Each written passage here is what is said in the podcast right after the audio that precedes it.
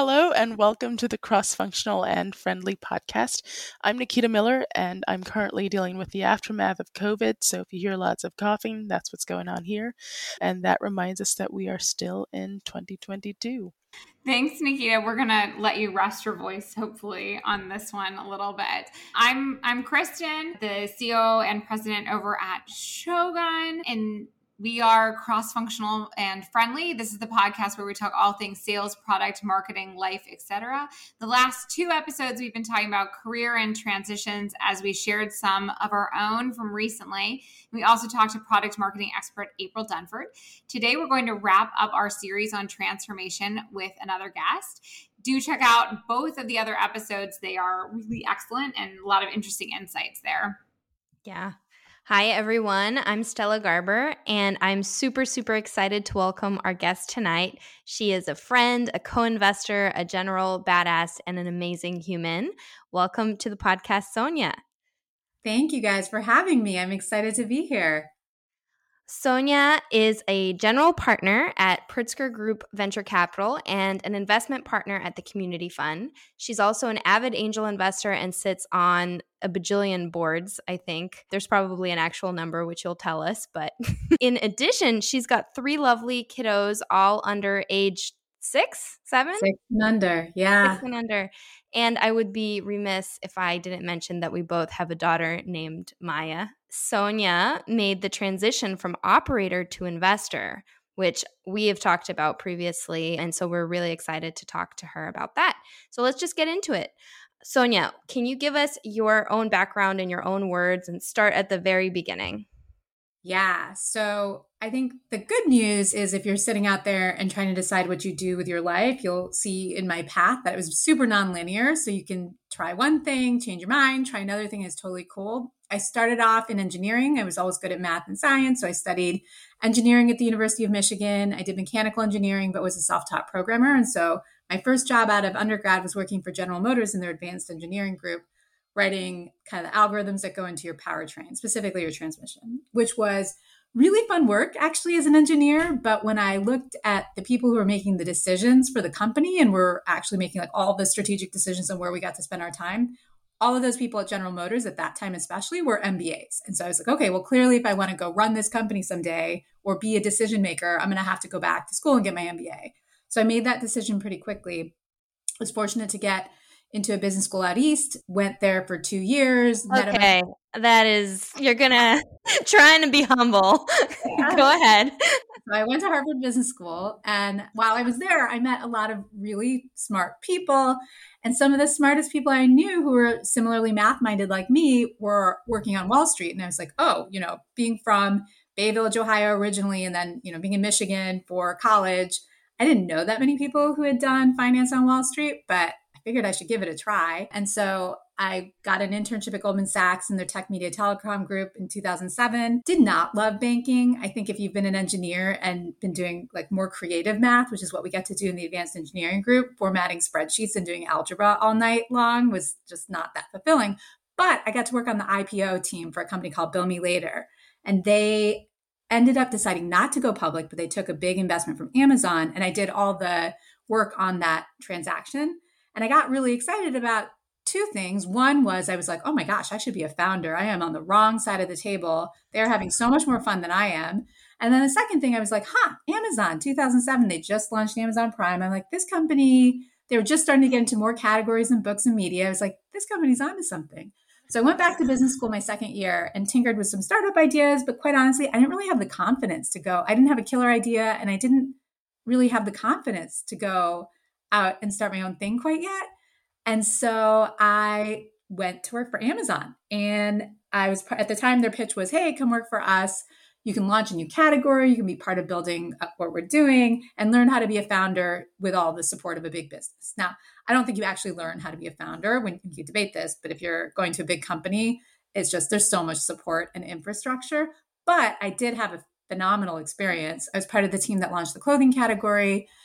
You know, it grew from very small numbers to 200 million while I was there over two years, which you can only do if you're in a big company with all the marketing support and email lists that come with a big company. But it was a ton of fun. And then I got engaged, and my husband was in New York. And so I wanted to start a startup, but financially, just it didn't make sense for us both to be in New York without income. And he was doing his MBA. And so I took a job in consulting for a year. And then as soon as my husband landed his post MBA job, I quit or I actually went on sabbatical.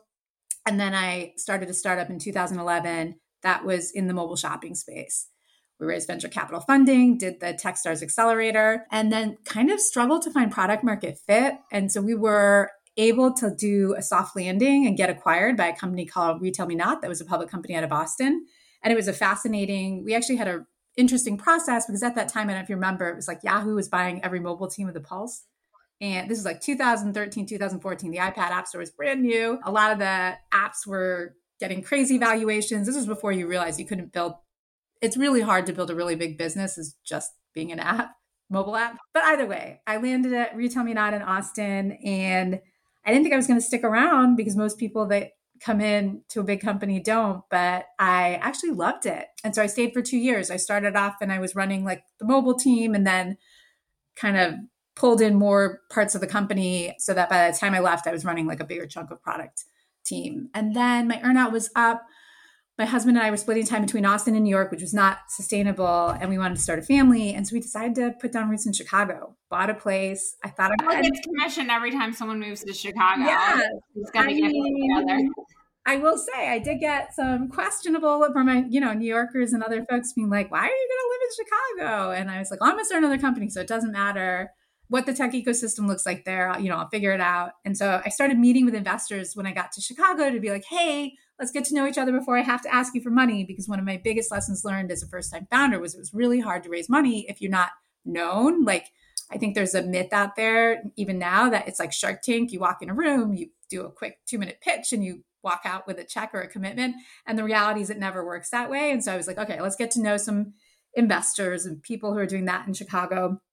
I met with the Pritzker Group in that context, and they happened to be hiring. And as I talked about the world and how I thought about the consumer space specifically, they liked the way I thought about things, and they asked me if I'd ever thought about being an investor.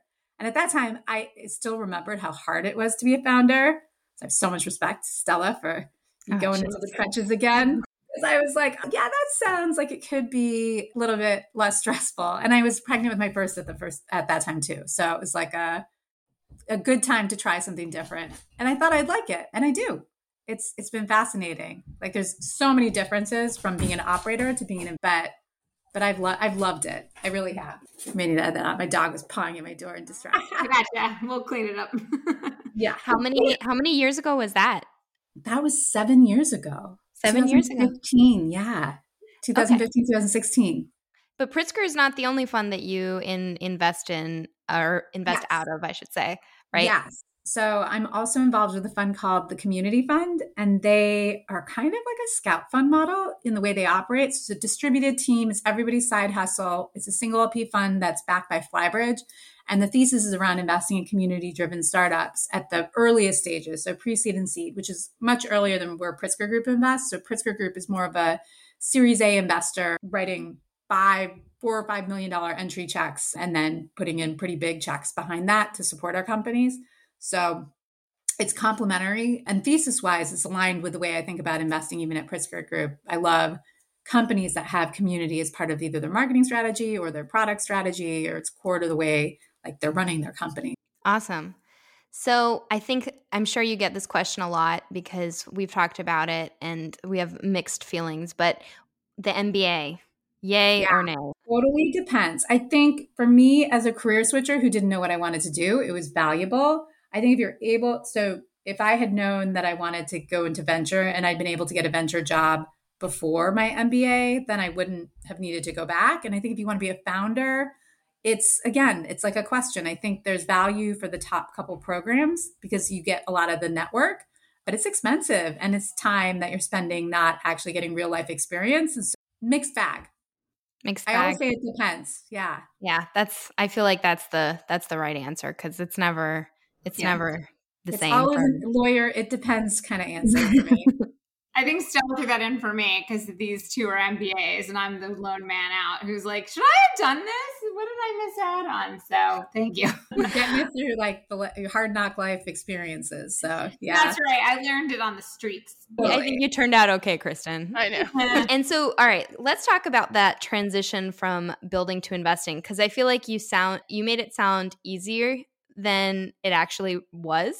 So, what was going through your mind when you were sort of thinking, like, do I go to the dark side? Did you think of it as the dark side? What were you thinking?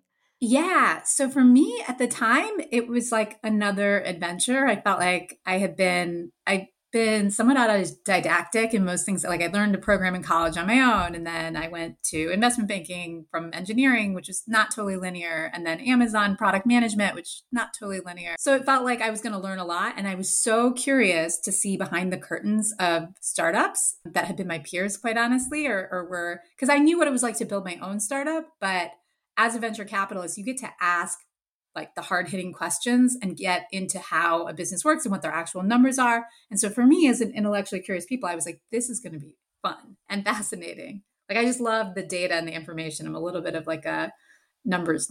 And did anything was anything running through your mind about like I guess for you it was just Pritzker. Did you consider other firms at the time?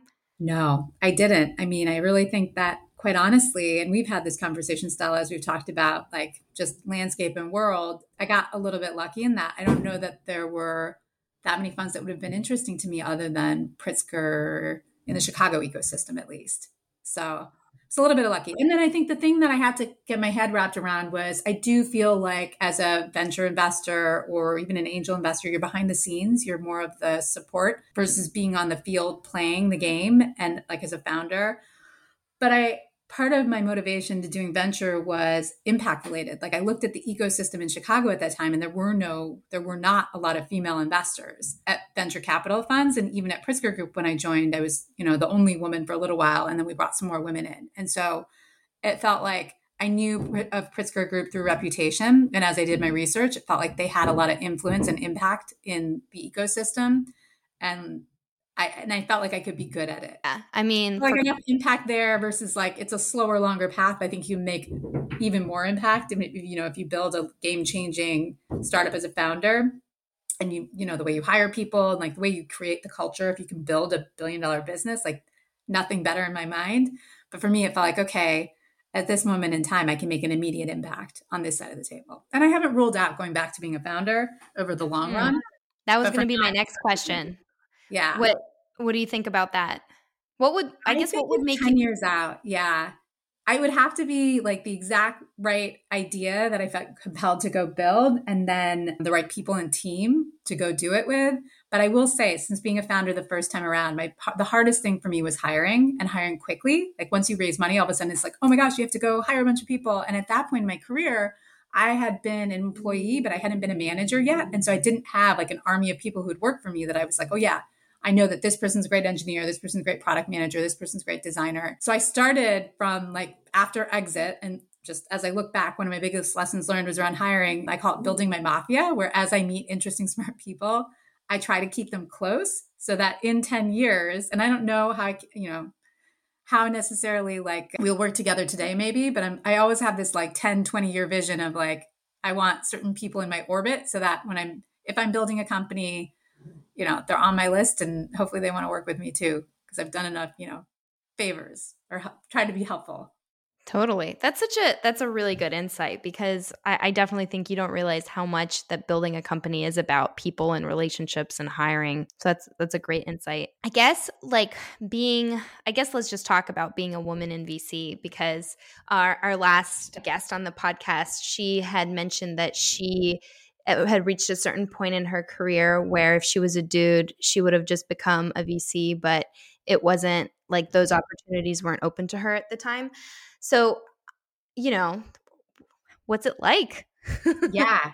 Yeah. I mean, there, I mean, I think that did factor into my calculus. It felt like I had this amazing opportunity offered through Pritzker Group that I know was not easy for women to get. And I looked at the ecosystem and like the facts were in the numbers. Like there were no female general partners at any of the funds. Like Math didn't have a female origin, not to name names, Chicago Ventures, you know, uh, none of them had women origin, like none of them. So none of them, none of them had women.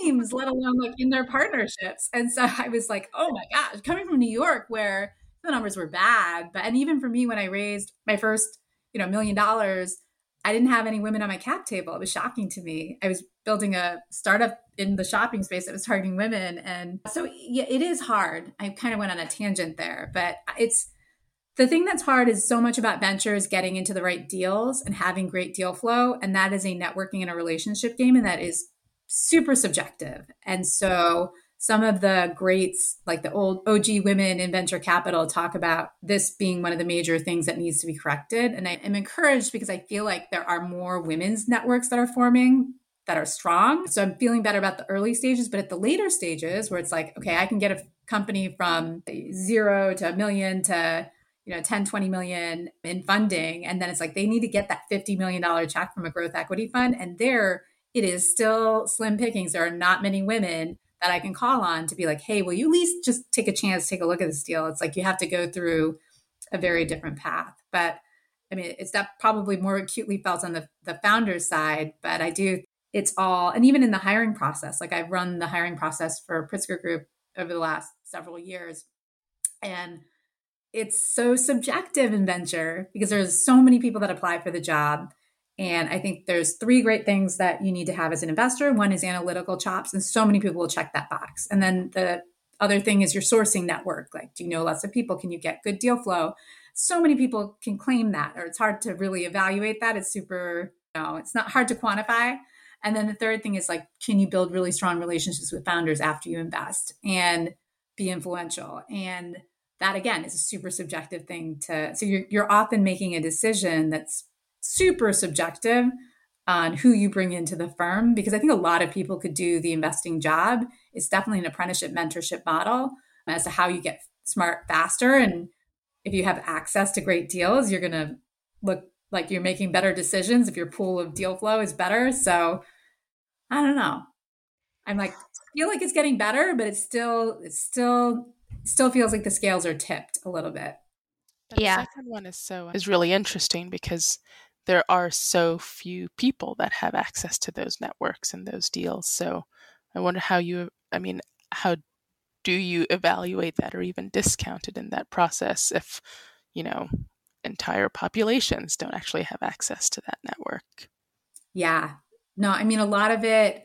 So at the later stages, what's nice is at, so by Series A, you have a little bit more data the problem is if those founders or companies don't get funded at the seed stage or the pre-seed stage, then they never make it to Series A. So there's a little, there's like a little. So I, I do think that now at the seed and Series seed, you're starting to see more funds that have a focus on making sure that more people are getting funding. But then, yeah, there, there's still gaps. It's really hard to because it's not always an apples to apples comparison. And it's and then again it's like i get pitched a hundred hundreds of companies and i get to pick two or three that i invest in with big checks per year. I'll do maybe a dozen smaller checks per year but like five million dollar checks i'm doing two or three of those per year. And so some of it is like when you meet with a founder so much of it is subjective. Like it's the timing. Did you just do a deal? Did you know is something blowing up in one of your other companies? Do you have a category bias because you had a company that went under in this space and so you don't want to do another deal in that space? Or uh, yeah, it's when I was a founder, I thought it was more of a meritocracy, and it's definitely not. It's it's amazing how big of a an impact that that timing thing makes. Even like as a founder, thinking about the macroeconomic situation today versus you know nine months ago or six months ago in the startups that were getting funded, but specifically as a VC, this is something I didn't realize until very late in my career. It's like if you want to be a general partner at a venture firm that's that's like when a when they launch another fund. You don't yeah. just you can't just be promoted or get that job. So can you talk a little bit about that so yeah so basically there's a fixed carry pool with every fund let's call it 20 points of carry and at the beginning of the fund the general partners make decisions to divide up that carry and so if that happens when you're raising the fund. You kind of negotiate that as a partnership and decide what that out those allocations look like. And then you've got a three year investing horizon, usually on the fund you're raising. Sometimes it's two, sometimes it's four, but let's call it three just to keep it simple. And so if you join a fund in the middle of that investing cycle, the partners have to decide to take away from their pool to give you some carry.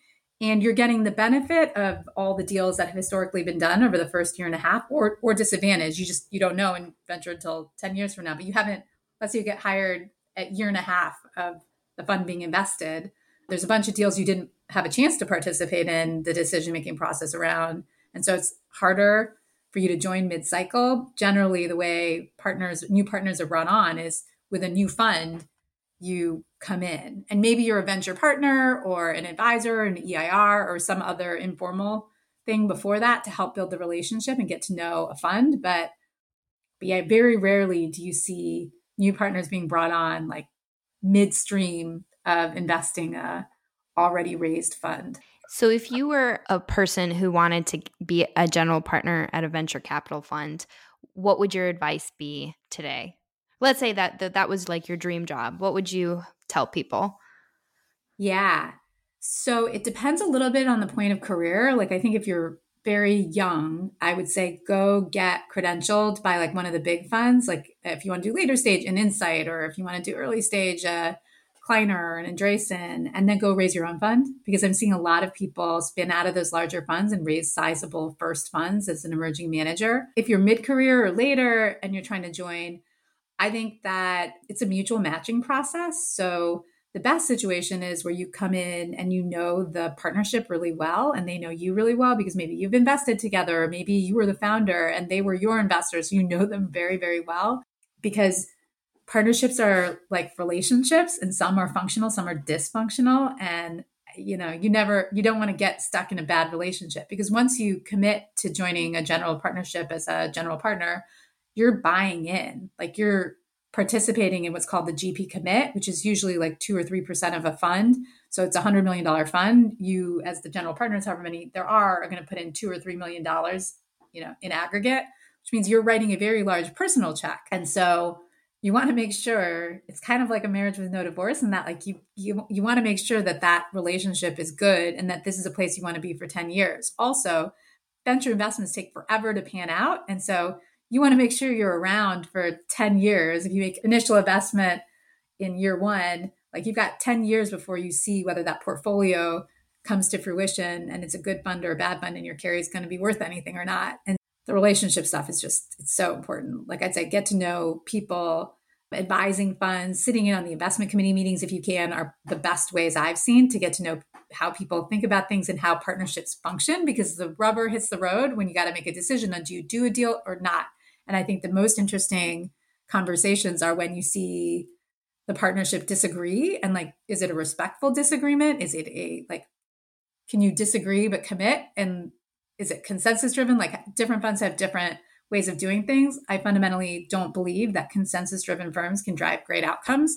And so, you know, if someone's trying to force consensus, like that's to me a huge red flag. Or if you just got jerks, like some people are on a power trip and I think the power of being a VC goes to their head and those are not people you want to work.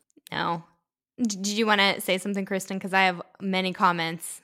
okay, I just think it, that's such an important thing about the relationships and and the fact that if you are joining a firm with with VC, it is that ten year thing. I think that's what's always kept me a little bit.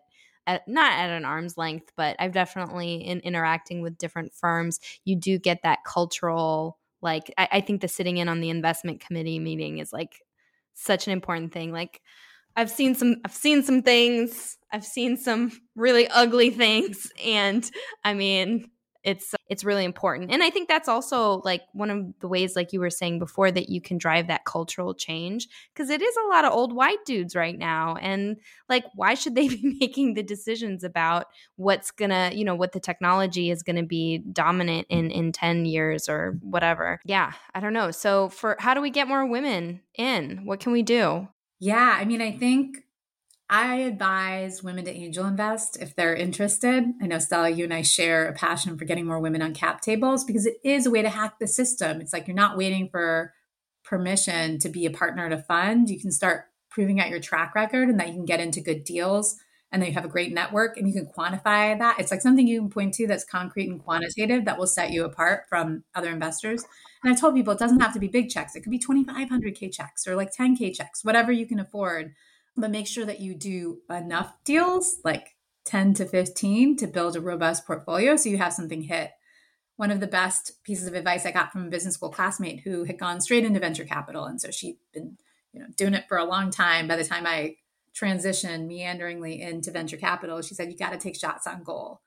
She said that she she was at a mega fund and I think struggled to get make partner, quite honestly. I mean, she has now at another fund. She had to leave and she found her way, but she felt like one of the things that was holding her back was she had been somewhat hesitant to take shots on goal. She had colleagues, sometimes male, many male colleagues that were less discriminating and you know the deals that they were doing and as a result, when it came time to get promoted, they were getting promoted ahead of her because they'd taken shots on goal.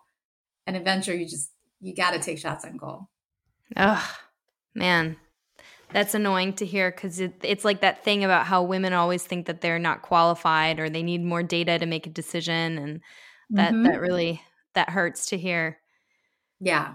Okay, I'm going to switch gears unless Nikita or Kristen, you want to jump in with any questions for Sonia. I had one. You mentioned earlier the it's an apprenticeship model. Can you talk mm-hmm. a little bit about what that looked like for you when you transitioned?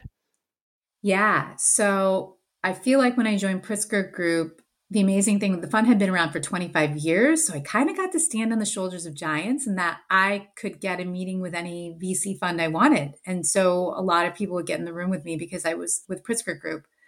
I also got to sit in a lot of deal flow calls and decision making processes and portfolio reviews. And so I learned a lot in my first year, not only by writing small checks, which was another piece of advice. My partners like, were like very comfortable having me write checks even in, in year one, but sitting in on some of the stuff that happens after you invest, which you learn a lot from. And so I just got a lot of data because Pritzker Group had been investing for 25 years. There was a portfolio of probably about 30 main companies, which are companies we have 10 million plus in, and then like another 30 like smaller investments that were in the portfolio.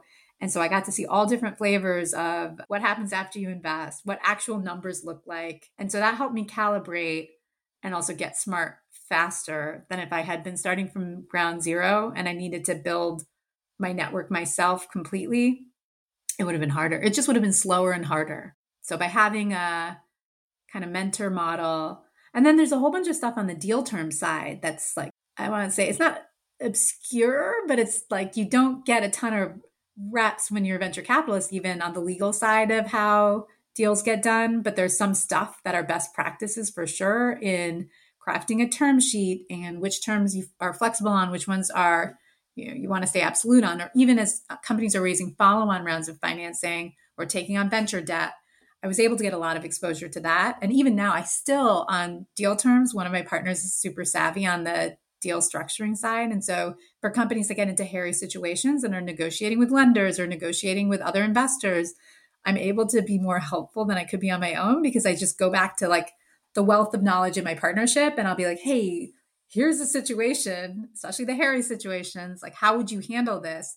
And I get to look a little bit smarter because, you know, there's 25 years of investing that I can kind of parrot back to my founders. So, all right, let's talk about kiddos and when did they enter the picture for you and how do you think about your role as a mom and and your career ambitions yeah so my kiddos were there right from the beginning i mean basically when i got the offer from pritzker group i was 10 or 11 weeks pregnant and so we hadn't really told many people but kind of felt like especially because there weren't many any women on the venture capital team at that time like I remember having a conversation with the managing director of Pritzker Group and being like, by the way, I'm pregnant. And so I'm like, and at that time I did, I had a handful of other options. So I was like, if this is not, you know, what you thought you were getting into, let's just have that conversation now. Because and and I could tell you can tell a lot by reactions that people have when you tell them you're pregnant. Like some people totally like, the best thing in the world. And then,